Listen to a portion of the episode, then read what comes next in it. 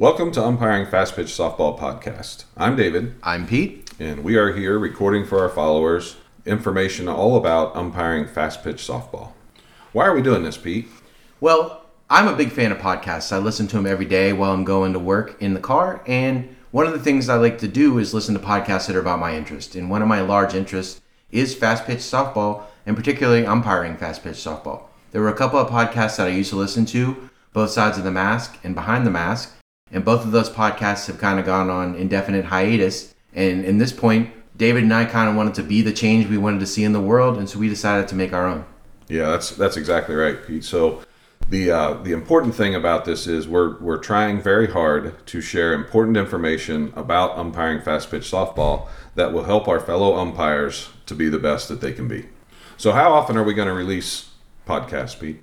So our goal is to release a podcast weekly. We're going to batch these up and we're going to make sure that we have some content and our goal is to drip these out weekly on a seasonal schedule. So obviously things like summer vacations and our umpiring and job schedules could get in the way. So we're going to probably have these kind of seasonally, but weekly while the seasons are going on. Yeah, that's great. So we should talk a little bit about uh, you know who we are as people, how we got started in umpiring. So I'll start, and um, like many of the people that are probably going to be listening here, I started on Diamond Sports when I was just a, a youth playing t-ball myself. I would love to say you know it was only 20 years ago or so. Um, but I will just say that the balls were actually round then, and that's about the only thing that's the same.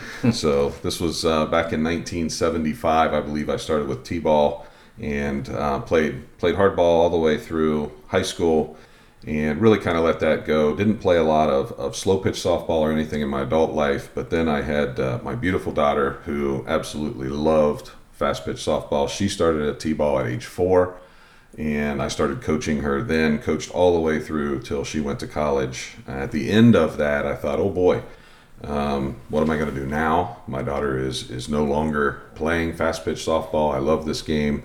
I love the sport, and I uh, love actually teaching and coaching. So, and being part of the part of the thing. So I became a high school coach after she graduated, and that um, that almost did it for me. So in the summertime, I'm like, well, now what am I going to do, Pete? I better mm-hmm. better get one of those blue uniforms. So um, I've got some things we'll talk about another time. The the whole inspiration piece, but uh, so I did get one of those blue uniforms. Then had to really almost hang it up because uh, I got an opportunity to coach in college, and so I'm currently a, a college coach at Otterbein University in Westerville, Ohio. I assist uh, Bruce Anderson over there as the head coach, and loving that. But uh, also looking forward to to getting back into umpiring. I will be umpiring in the summer, of course, but uh, doing federation and NCAA umpiring is is where I'm ultimately heading. So that's how I got going. How'd you get going, Pete? Yeah, so for myself, a similar origin story, except much much later in time. You began in 1975. I wasn't born until 77. Just point that out. But thanks. Yeah. So yeah, I was I've been into baseball since I was a kid. I started playing baseball when I was nine. I played in high school. I was a catcher. So having that view of the field, right, looking out rather than than looking in, has been a natural part for me. And also as a student of the game, as most catchers are, I used to watch every game on ESPN. I would collect baseball cards. I was just really into the game, and I was really into understanding the game and understanding the rules of the game and the strategies of the game. And after high school, I didn't do anything else. I played one or two slow pitch games. I was at a work that had a league one time, but that wasn't enough to just kind of keep my appetite in it. And so it just kind of laid by the wayside for a long time until, similar to David, I had a daughter who started playing fast pitch softball, and I got interested. I didn't know much about the game. Uh, I had seen one or two games I was interested. You know, Jennie Finch was a big deal. She was on the cover of a lot of magazines. Uh, Cat Osterman. So I, I was familiar with the game to some degree, but I didn't know that much about it. And then when my daughter started playing, I started finding the rules. I started finding the similarities and the differences between the sports with the big ball and the sport with the little ball. And I just kind of got involved. So from the time she was a kid, I was kind of an assistant coach, just kind of kicking around, kind of a parent volunteer more to help them wrangle the kids on the rec team. Uh, and then I got more involved as she got to middle school. And then high school, I was involved with the program. I was in the booster club. But then, similarly to David, when she graduated and after her time as a travel ball player were done, I didn't have much else to do. And David had already been involved with umpiring and he kind of roped me in and then he quit and went to go work college, uh, leaving me on my strong. own. Quit is a strong word. He left me alone in Federation Ball. But I've been having a good time working with a lot of different partners and I feel like it's probably helped me to grow a little bit to work instead of the same two or three people I was working with, getting different partners uh, quite frequently. I get to see a lot of some of the things that we're probably going to talk about here. So building good content for the show, getting reps in games. That's great. That's what I was actually just getting ready to say. Where we're going to get this content, of course, uh, we have a lot of there's there are a lot of Facebook groups out there for umpires. There's uh, softball umpires that we're we're kind of monitoring. There's NFHS softball umpiring, I believe, is the name of the group we monitor in there.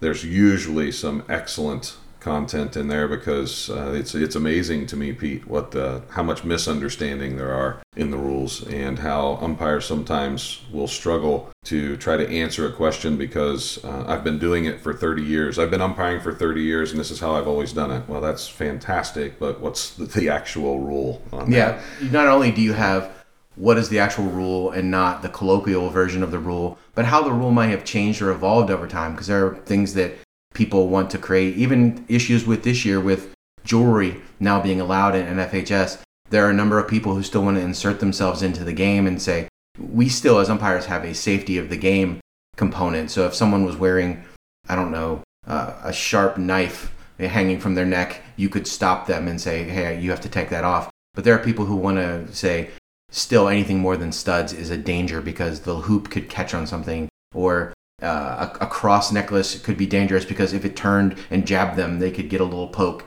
And that's the kind of thing we see from people who want to insert themselves in the game or have been doing it a while. And we see that kind of discussion. So you see all kinds. It's not just people who are doing, and, and all levels, people who are doing this to, to make an additional income. And that's all they care about. They referee 30 different sports uh, because it's a good opportunity to stay active and get an income. There are people who do it because they love the game and they want to give back. There are people who do it because they love rules and they just want to enforce the rules, things like that. So those you see all kinds in those discussion groups, and that allows us to, I think, spark some discussion of our own. Sure does. In fact, you just mentioned something there that I'd like to spend just a few seconds talking about, and that's why do you do it, Pete? Why do you umpire fast pitch softball? Yeah, so it, it is definitely to be involved in the game and to give back. There are times that this was a point of discussion actually in the group one time but I will do games. I've I umpire scrimmages for Otterbein for free, uh, occasionally uh, for for chicken wings. Uh, but I do that because I love the game. I want to give back. I want to give the girls an opportunity to play and the girls to see what it's like having someone else call the game who's a third party who's not on the team, not catchers calling it, have someone do it who may have a strike zone different than they're what they're used to. How do they deal with that? And it helps them grow to work with someone else. So I enjoy that. I enjoy being active. This is one of the most active things I do. It's helped me to get in better shape in doing it, and it helps me to have a reason to want to get in better shape. So I enjoy that aspect of it, as well as the rules. I have kind of a penchant for things being fair, and it's really important to me to help them be fair. And so having good umpires on the field and allowing and contributing to fair competition is one of the the best reasons why I do it. Yeah. How about you?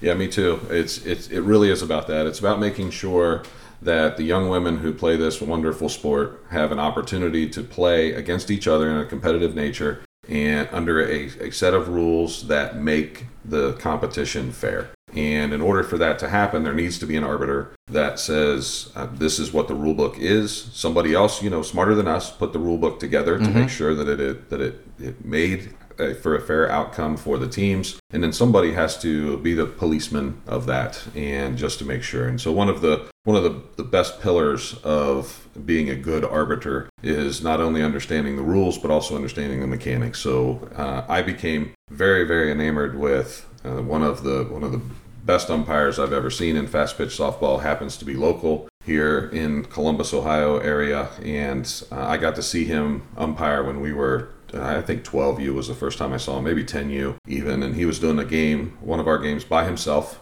And I remember seeing him standing maybe eight feet from second base to call uh, the the slide in on a nice double, you know, hit by a 10 year old. And here's this single guy, uh, single umpire, you know, doing a doing a one man game all by himself. Yeah, hustle. Yeah, hustling all the way out north of the pitcher's uh, plate and and standing there to be in the right place to make a call. And I said, oh my gosh, you know, that's that's awesome, and that's really doing a, a good job for the girls. And I thought, you know what, that's that's fantastic, and that's what I'm going to do. So that's what really got me going, and um, you know, the love for the game and the reason to to make sure that there's a fair competition for the players. You know, you mentioned mechanics, and one of the things that I didn't understand as an umpire, as a new umpire coming in, are how important mechanics are, the mechanics that are defined in the manual for our benefit. And when I went to my class to learn how to be an umpire, to get certified to do NFHS and um, USA ball, one of the things that those umpires kept focusing on were mechanics. We went over the rules, we high level looked over the rules, but you can't go a deep dive on a rule in a class like that. So I didn't understand why we weren't focusing more on the rules and why they were worried more about the mechanics of getting it right. But I think the mechanics of it, like you said, you saw a guy hustle, get out there, get in position, eight feet from the bag at the right angle to see that play. If he calls that play, your confidence that that's the right call is probably off the charts, right? And Absolutely. and not only that, knowing enough to be able to pay attention and see the play and understand what rule is being applied at that time is so much easier if you don't have to think about the mechanics. If they become second nature. So I, I was calling a game yesterday and as I went through and you know working my clicker, keeping track of balls and strikes, and, and stepping back, stepping in, getting in the slot, doing over and over again without having to think about it, it allowed me. I'm doing all that while I'm looking at bases and making sure runners have returned to the bases, making sure the pitcher is is mounting and dismounting the pitcher's plate correctly, so she doesn't she's not doing anything illegal and nothing's going on untoward anywhere else. I'm able to pay attention to all that because everything my body is doing is independent of what my mind is doing, and that's because the mechanics are becoming greater and greater ingrained into what I do on a day-to-day basis. Yeah, for sure. It's uh, it's funny. I, I can't wait to see what kind of blog comments we get on you calling it a clicker. So that's gonna my indicator. Yeah, Sorry, that's gonna absolutely blow up. That might break the internet. I think you know with the kind of uh, kind of responses I expect from that. The surprising thing about mechanics for me was just how many there were. So as a as a coach, you know, I, I mentioned that I started in this in this endeavor as a coach many many years ago, and so 20 years roughly. I've been coaching, and I thought it was absolutely my job to understand the rules just as much as it is an umpire's job to Yeah, understand to a certain rules. degree, sure. Yeah, because I want to be able to to make sure that I'm giving my players every advantage allowed under the rule, under whatever set of rules it is. So we always had to know where we, where we playing U trip ball, where we playing USA ball, you know what was going on in the in the summertime, uh, you know for the travel ball season. But uh, so I knew uh, after all of these years of coaching, you know, I know what an umpire's job is. Until I went to umpire school and went, Right. holy cow! There are there is a lot to learn about how to umpire fast pitch softball, Yeah. what those mechanics are, and, and it was uh, it was amazing to me that even as a, an experienced coach that really paid attention to the rules and thought he knew whose call that was at third base, you know that kind of thing. Uh, then to find out that there's a there's a 180 page manual for uh, the mechanics that you're supposed to be using for fast pitch softball. So it really surprised me that uh, I wasn't able to just walk right out there and be a base umpire